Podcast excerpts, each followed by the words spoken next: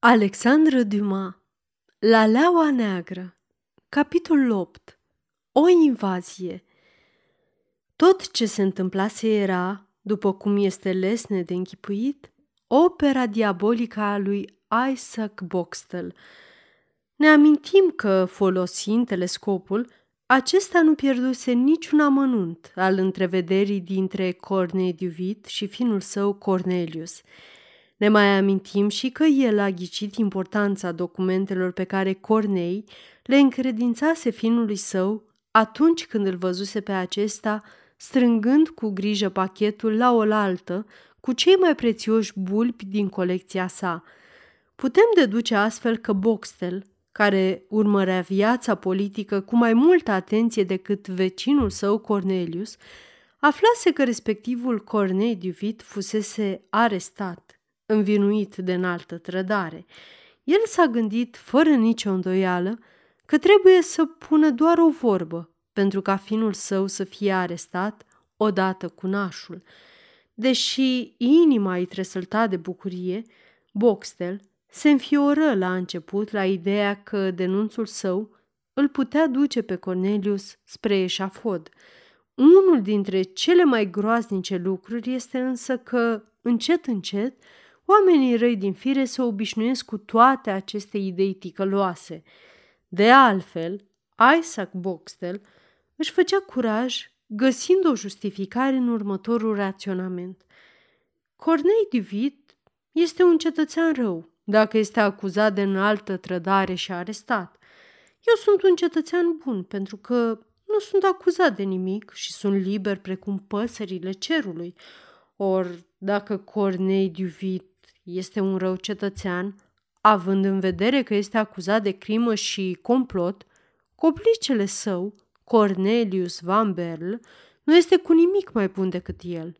Așa că, având în vedere că eu sunt un bun cetățean și datoria bunilor cetățeni este să-i denunțe pe răii cetățeni, deci datoria mea, Isaac Boxtel, este să-l denunț pe Cornelius Van Berl, Poate că acest raționament oarecum ciudat n-ar fi pus în totalitate stăpânire pe gândurile lui Boxtel dacă, odată cu demonul invidiei, nu ar fi acționat și demonul lăcomiei. Boxtel era la curent cu stadiul în care se aflau experimentele lui Cornelius pentru obținerea mult râvnitei lalele negre. Aceasta este o înregistrare Cărțiaudio.eu. Această înregistrare este citită cu respectarea legislației în vigoare pentru cărți audio.eu. Copierea, repostarea, multiplicarea, vânzarea, închirierea și sau difuzarea publică a acestei înregistrări, fără acordul scris al cărții audio.eu, constituie infracțiune și se pedepsește conform legislației în vigoare. Pentru noutăți, vă invităm să vizitați site-ul www.cărțiaudio.eu și să ne susțineți cu un like, subscribe și follow pe canalul de YouTube Cărți Audio. Îi puteți susține prin donații pe naratorii voluntari ai acestui canal. Vă mulțumim și vă dorim audiție plăcută în continuare. Deși era un om modest, Cornelius nu fusese în stare să ascundă în fața celor mai intimi prieteni că era aproape sigur că urma să câștige în anul de grație 1673 premiul de 100 de mii de florini pus în joc de Societatea de Horticultură din Harlem. Această nestrămutată convingere în victoria lui Cornelius Van Berl era tocmai ceea ce alimenta febra invidiei care îl rodea permanent pe vecinul acestuia. Boxtel se gândea că, în situația în care Cornelius ar fi fost arestat, în casa acestuia s-ar produce o mare tulburare și în acea noapte nimeni nu s-ar mai gândi să păzească lalelele din grădină, așa că ar avea cale liberă să sară zidul și, știind foarte bine unde se află bulbul lalelei negre, l-ar putea fura. Astfel, în loc să înflorească în grădina lui Cornelius, Laleaua neagră ar înflori la el și astfel ar primi premiul de 100 de mii de florini în locul lui Cornelius. Asta ca să nu mai vorbim de faptul că ar dobândi onoarea nemai întâlnită de a numi floarea Tulipa negra boxtelensis. Obținerea unui atât de mare succes semnifica nu numai răzbunarea sa, dar îi satisfăcea și marea sa locomie. Nu numai când era treaz, gândul îi zbura la leaua neagră, ci chiar și când dormea o visa. În sfârșit, la 19 august, către orele două după amiază, nu mai rezistă tentației. În consecință, el compuse un denunț anonim în care precizia informației ținea loc de semnătură și le aruncă la poștă. Niciodată o hârtie scrisă cu atâta venin n-a avut un efect atât de groaznic. În aceeași seară, denunțul a ajuns la magistrat, care își convocă de urgență colegii pentru dimineața zilei următoare.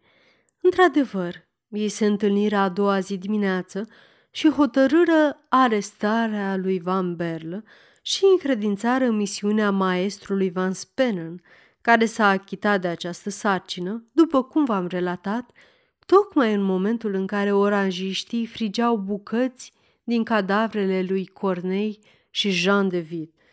Fie de rușine, fie din slăbiciune, chiar dacă fusese deja comisă crima, Isaac Boxtel n-a avut tăria să-și îndrepte în ziua aceea telescopul nici spre grădina, nici spre atelierul sau uscătoria lui Cornelius. Își dădea lesne seama ce se petrecea în casa vecinului său, fără să fie nevoie să privească. Nici măcar nu se ridică atunci când unicul său servitor, care, la fel cum Boxtel îl invidia pe Cornelius, invidia situația servitorilor lui Van Berl, intră în cameră. Azi nu mă ridic din pat. Sunt bolnav. Pe la ora nouă, el auzi în stradă zarvă și simți cum îl trec fiori. În acel moment devenise mai palid decât un bolnav adevărat și tremura mai tare decât dacă ar fi avut febră mare. În momentul în care valetul intră în cameră, Boxter se ghemui sub covertură. Vai, domnule!" strigă valetul, bănuind că vestea pe care o aducea stăpânului îl va bucura pe acesta. Bietul Van Berl! Aveți idei, domnule, ce se petrece în acest moment? De unde vrei să știu? mormăi Boxtel cu o voce aproape neinteligibilă. Ei bine, domnule Boxtel, aflați că în clipa asta vecinul dumneavoastră, Cornelius Van Perl, este acuzat și arestat pentru înaltă trădare. Nu, nu, nu cred. Nu, nu se poate, murmură Boxtel cu o voce stinsă. Cel puțin, așa se spune, tocmai i-am văzut intrând la dânsul pe judecătorul Van Spenen și pe oamenii lui. Dacă ai văzut asta, înseamnă că așa o fi, spuse Boxtel. Oricum, voi mai culege informații și fiți liniștit, domnule. Vă voi ține la curent, spuse valetul. Boxtel se mulțumi să încurajeze zelul valetului doar cu un semn. Acesta ieși și reveni după vreun sfert de oră. Domnule, tot ce v-am spus acum este cât se poate de adevărat. Cum așa? Domnul Van Berl este arestat. L-au închis într-o trăsură și l-au expediat chiar acum spre Haga. La Haga? Da, domnule. Și acolo, dacă ce se spune este adevărat, nu o să fie câtuși de puțin bine. Și ce se spune? întrebă Boxtel. Păi, domnule, se spune, dar nu e tocmai sigur că la ora asta burghezii ar fi gata să-i ucidă pe domnii Cornei și Jean de Vid. Fai, murmură sau, mai corect, horcăi Boxtel, închizând ochii parcă pentru a nu mai vedea imaginea cumplită care îi se înfățișa cu siguranță în minte. Drace! Domnul Boxtel trebuie să fie foarte bolnav dacă n-a sărit în sus de bucurie aflând o astfel de veste, spuse pentru sine valetul ieșind din cameră. Într-adevăr, Isaac Boxtel este foarte bolnav, suferind ca un om care tocmai a comis un asasinat. Asasinatul său avusese însă un dublu scop. Primul fusese atins, așa că mai rămânea cel de-al doilea.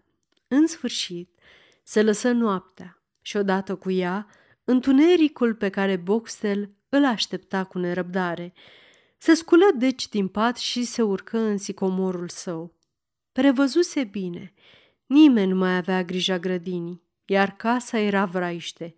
Rând pe rând, auzi ceasul bătând ora zece, unsprezece și apoi miezul nopții.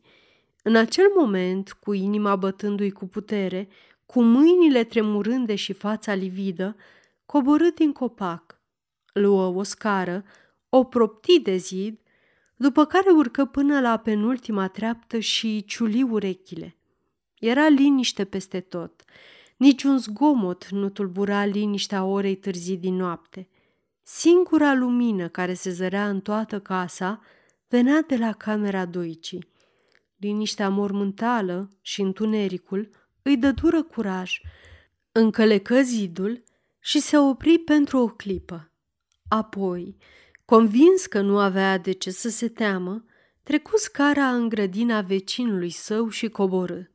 Cum cunoștea cu mare precizie locul unde erau îngropați bulbii viitoarelor lalele negre, alergă într-acolo, folosind totuși aleile pentru ca urmele pașilor să nu-l trădeze. Odată ajuns la locul cunoscut, își afundă mâinile în pământul moale cu satisfacția unui tigru care mușcă din prada sa. În mod cu totul neașteptat, nu găsi nimic și broboane de transpirație îi umpluseră fruntea.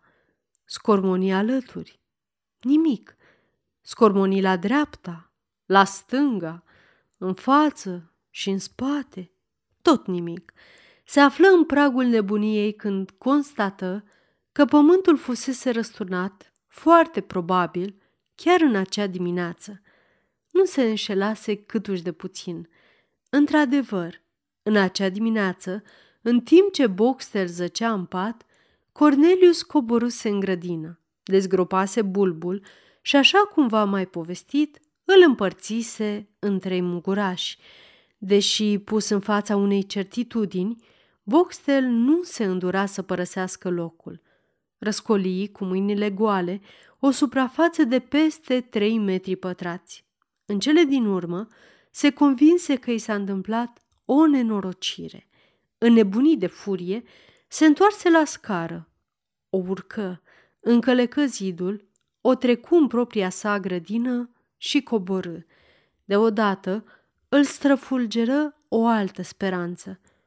Poate că mugurașii se aflau în uscătorie. Nu era vorba decât de a pătrunde în încăperea respectivă, unde spera că îi va găsi. De altfel, nu era o treabă prea grea, având în vedere că geamurile uscătoriei se ridicau, așa cum se întâmplă în cazul serelor. Cornelius Van Berl le ridicase tocmai în acea dimineață și nimeni nu se mai gândise să le închidă. Trebuia doar să facă rost de o scară de vreo șapte metri în loc de una de patru. Boxtel observase pe strada în care se afla locuința sa o casă aflată în reparații, de zidul căreia era sprijinită o scară uriașă. Această scară era tocmai ce-i trebuia lui Boxtel. În speranța că lucrătorii nu o luaseră cu ei, alergă într-acolo și o găsi la locul ei. O luă și, cu prețul unor mari eforturi, o duse în grădină. Cu și mai mare efort reuși să o sprijine de zidul casei lui Cornelius. Scara ajungea exact până la geamul uscătoriei. Având un mic felinar aprins în buzunar, urcă scara și, în sfârșit, se strecură în uscătorie. Ajuns aici, se opri pentru o clipă sprijinindu-se de masă. Picioarele îi se înmuiaseră cu totul, iar inima bătea de zici că o să-i spargă pieptul. Aici era altă situație decât cea din grădină.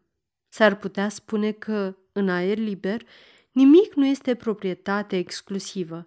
Din acest motiv, cineva care sare peste un gard viu sau un zid se oprește în fața unei uși sau atunci când se află în fața ferestrei unei camere. În grădină, Boxtel era un simplu găinar. În cameră însă, el era un hoț. Cu toate acestea, își recăpătă repede curajul. Nu venise până aici ca să se întoarcă acasă cu mâinile goale. Căutările sale nu avură însă niciun rezultat. Deschise și apoi închise toate sertarele, chiar și pe cel unde fusese depozitat pachetul care îi fusese fatal lui Cornelius. Găsi ca într-o grădină etichetate alelele Jean, Vit, leaua brună, cea de culoarea cafelei arse, doar leaua neagră, mai corect mugurașii în care ea era ascunsă, nu era nicăieri. Totuși, în registrul semințelor și al bulbilor, pe care Van Berl îl ținea cu multă grijă și corectitudine, Boxtel citi următoarele rânduri. Astăzi, 20 august 1672, am dezgropat bulbile alele negre și am divizat în trei muguri perfecți. Muguri ăștia! Muguri ăștia! urlă Boxtel, de parcă își ieșise din minți și devastând totul în uscătorie. Unde putea să-i ascundă? Deodată se plesni peste frunte, de-ai fi zis că o să-și turtească creierii. O, nenorocit ce sunt!" strigă el. Ah, de trei ori nenorocit! Oare cine s-ar putea despărți de niște muguri atât de prețioși? Iar lăsa la Dordreh atunci când trebuie să plece la Haga, ar putea cineva trăi fără acești mugurași ai marii alele negre? Sigur că infamul a avut timp să ia cu el. Îi are cu el. I-a dus la Haga. Străfulgerat de acest gând, Boxtel realiză inutilitatea crimei sale. Căzu ca lovit de trăsnet pe masă, chiar pe locul în care, cu câteva ore mai devreme, Van Berl admirase atât de îndelung și cu atâta încântare mugurașii lalelei negre. Ei bine, la urma urmei, își spuse invidiosul Boxtel, cu fața lividă, dacă ea are, nu poate să-i păstreze decât atât timp cât va fi în viață și... Sfârșitul oribilului său gând se pierdu într-un surâs sinistru. Mugurașii se află la Haga, spuse el, iar eu nu pot trăi în condițiile astea la Dordreh. La Haga, după Muguraș, la Haga! Și Boxtel, fără să țină cont de imensele bogății care se aflau în uscătorie, părăsi încăperea, preocupat doar de neprețuita comoară care îl obseda.